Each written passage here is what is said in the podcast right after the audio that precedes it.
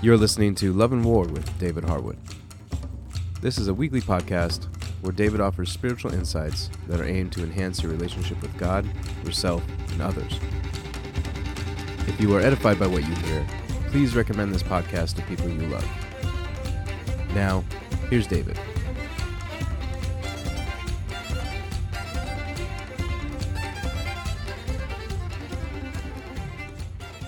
Human holiness is expressed in our love for God. Our growth in holiness is dependent upon our love for God.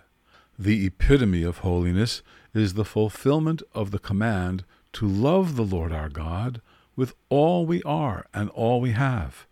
This is something we grow in from the foundation of our being born from above.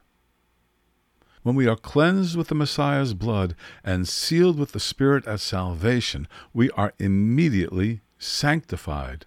This is a foundational, extraordinary degree of holiness. We have been set apart through the blood and the Spirit. 1 Peter 1 2a. According to the foreknowledge of God the Father, by the sanctifying work of the Spirit, to obey Jesus the Messiah and be sprinkled with his blood. We were once similar to empty, unclean vessels. Through the Spirit's presence, we become cleansed clay jars filled with an inexpressible treasure. But you were sanctified, but you were justified in the name of the Lord Jesus the Messiah and in the Spirit of our God. 1 Corinthians 6:11b.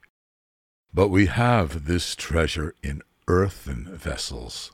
2 Corinthians 4 7a. We now have a holy relationship with the Holy One. 1 John 5 20. And we know that the Son of God has come and has given us understanding so that we may know him who is true, and we are in him who is true, in his Son, Jesus the Messiah. This is the true God and eternal life. As we maintain this relationship, we grow in holiness. This is called progressive sanctification. 2 Peter 3 18a.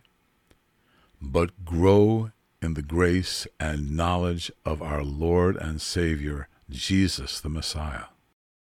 Sometimes these are seasons of intensified, life changing sanctification. These seasons may be inaugurated through transformative encounters with the Holy Spirit. Such profound interactions can be in conjunction with or independent of crises. This can be illustrated by the history of when Isaiah was cleansed. Then one of the seraphim flew to me, with a burning coal in his hand, which he had taken from the altar with tongs. He touched my mouth with it and said, Behold, this has touched your lips, and your iniquity is taken away, and your sin is forgiven. Isaiah 6, 6 and 7. Many never have this type of thing happen to them. However, they continue to grow in their love relationship with God. Growing in that relationship with Him is the point of our salvation. John 17, 3. This is eternal life, that they may know you, the only true God, and Jesus the Messiah, whom you have sent. Even if there is a powerful, spirit given impartation of holiness, one still has to steward what they received. Holiness is always progressive. We grow from glory to glory. But we all, with unveiled face, beholding as in a mirror the glory of the Lord, are being transformed into the same image from glory to glory, just as from the Lord the Spirit. 2 Corinthians 3:18. At its heart, all of this is relational. All sanctification is immediately and ultimately relational. Holiness is always manifest in love for God.